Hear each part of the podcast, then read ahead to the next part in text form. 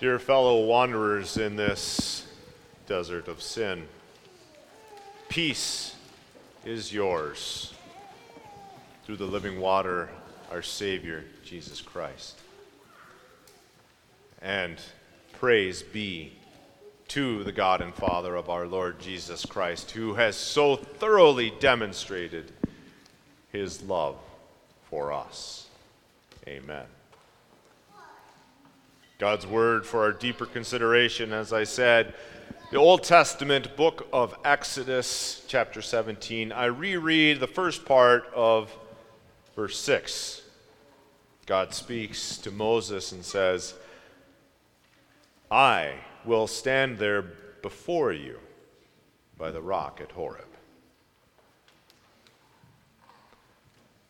Lord, guide us in truth. Your word is truth.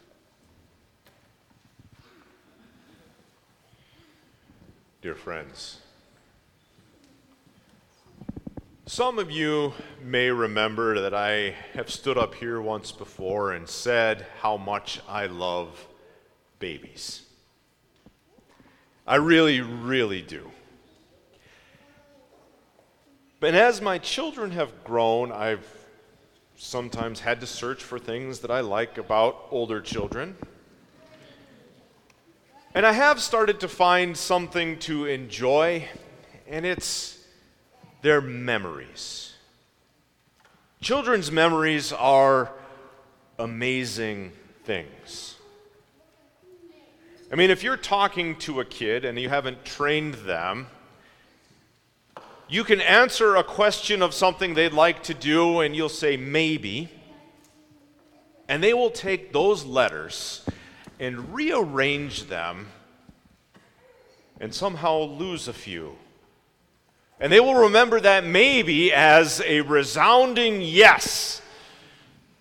And they'll remind you of that for the next 30 years. Their memories are great at recalling obscure facts at even more obscure times. Like if you're driving down the road and you hear from the back seat, did you know you should really pay attention because whatever's coming next is probably going to be gold. Right around this season is when I start to hear from my kids remember when, and especially on those cold and snowy mornings, most of the remember when is remember when we went to Noah's Ark? and not the museum down in Kentucky, the Dells. Remember when we were at the water park and how awesome it was and the water felt so good and it was nice and warm? And when can we go? Can we go now?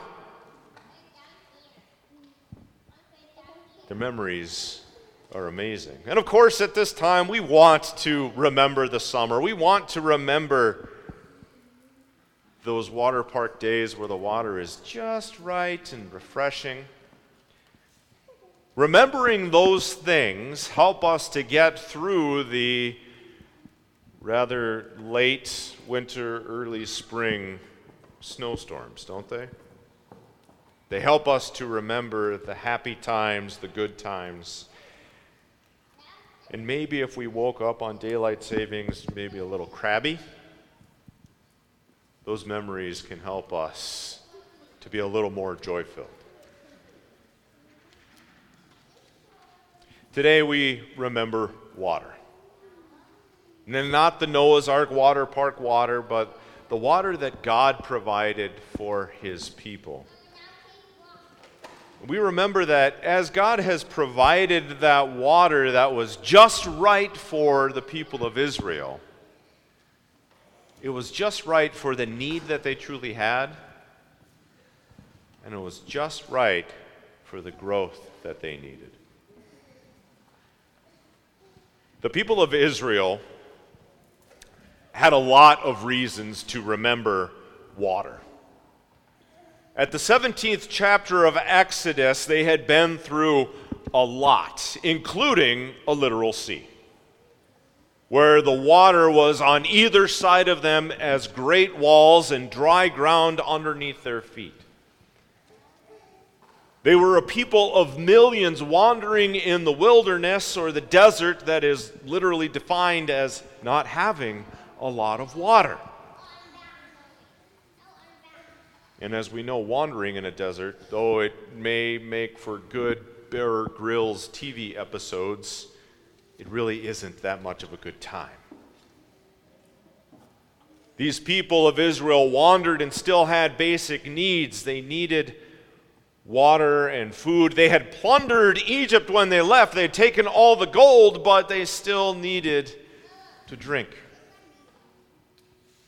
So, as they came to the wastelands of the Sinai Peninsula, God provided for them.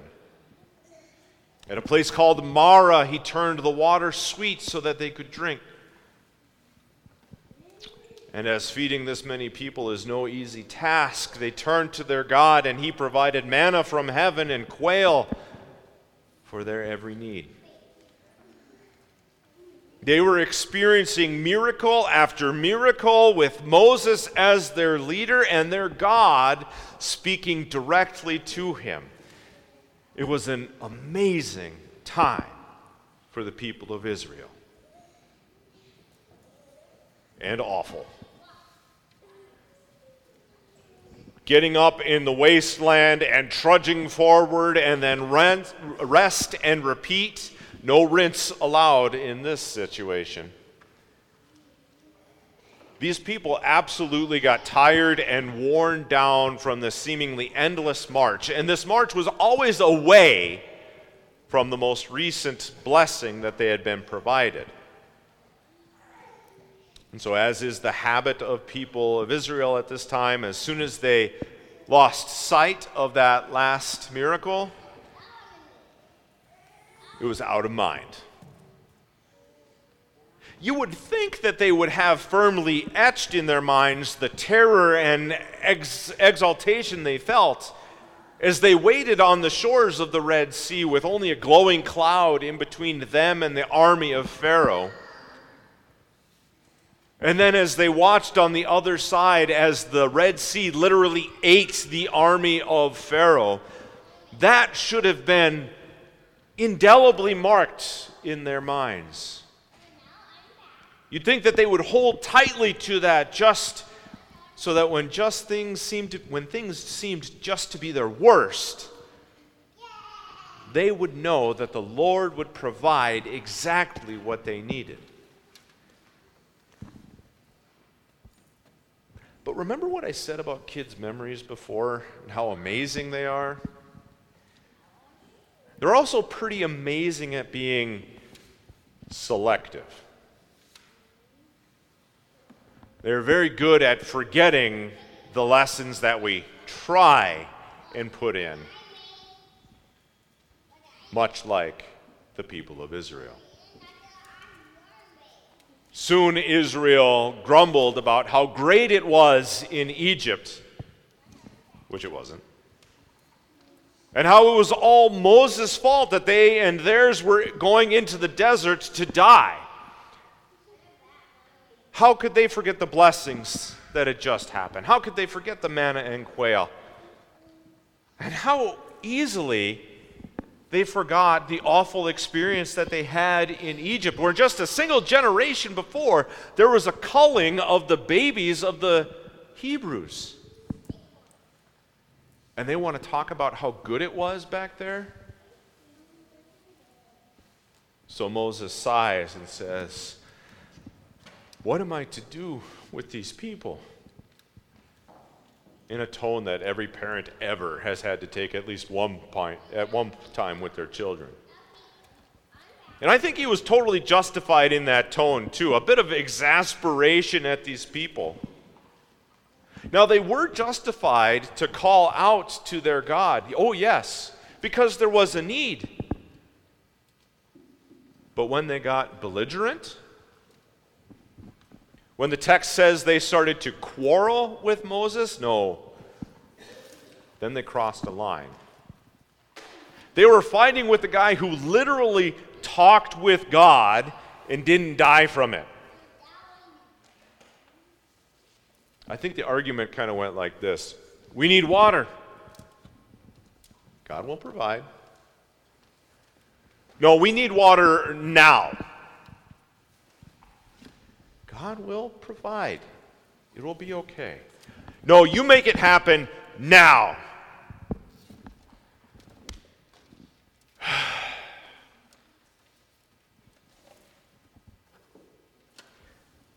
Have we argued with God like this? Have we ever demanded that God meet our needs, our ways, on our timetable? Do we ever go too far when we have a need?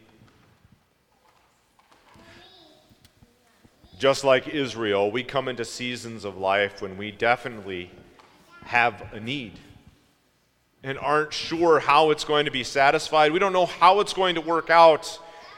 And in those moments, we are quite right to call out to God and seek His aid.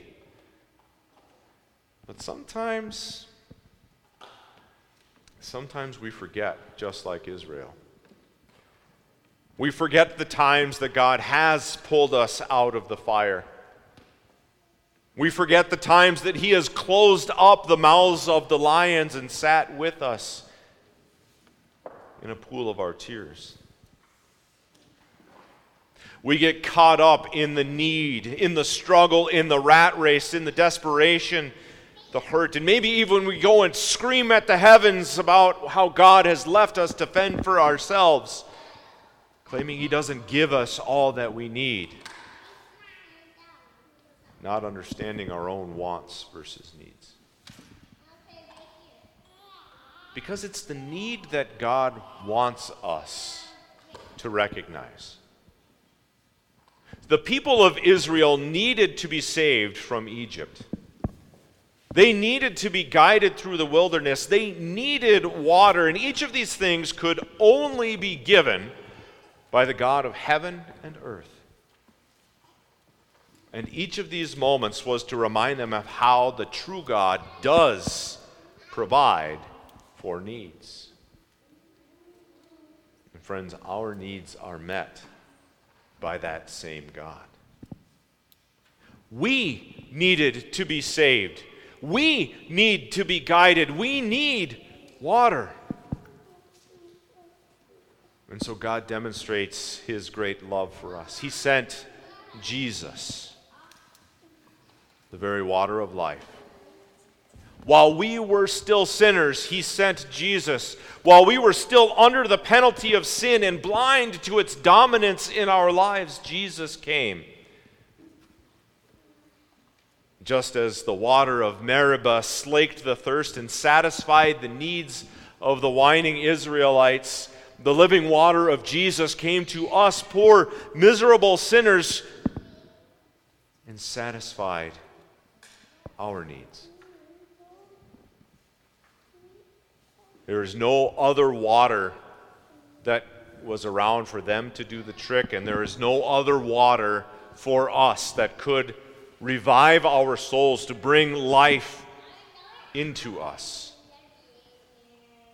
It's only Jesus who could do that. The water that was just right for the need. But the water was also good for growth. The people of Israel were once again able to see that they were provided for, but, but note how God interacts with Moses, too. Moses was a bit of an emotive guy. He would get worked up about things that were going on, and he would, he would complain a little bit even of himself. You could hear it when he cried to God about how he wasn't fit. He's slow of speech. Uh, he doesn't know what he can do.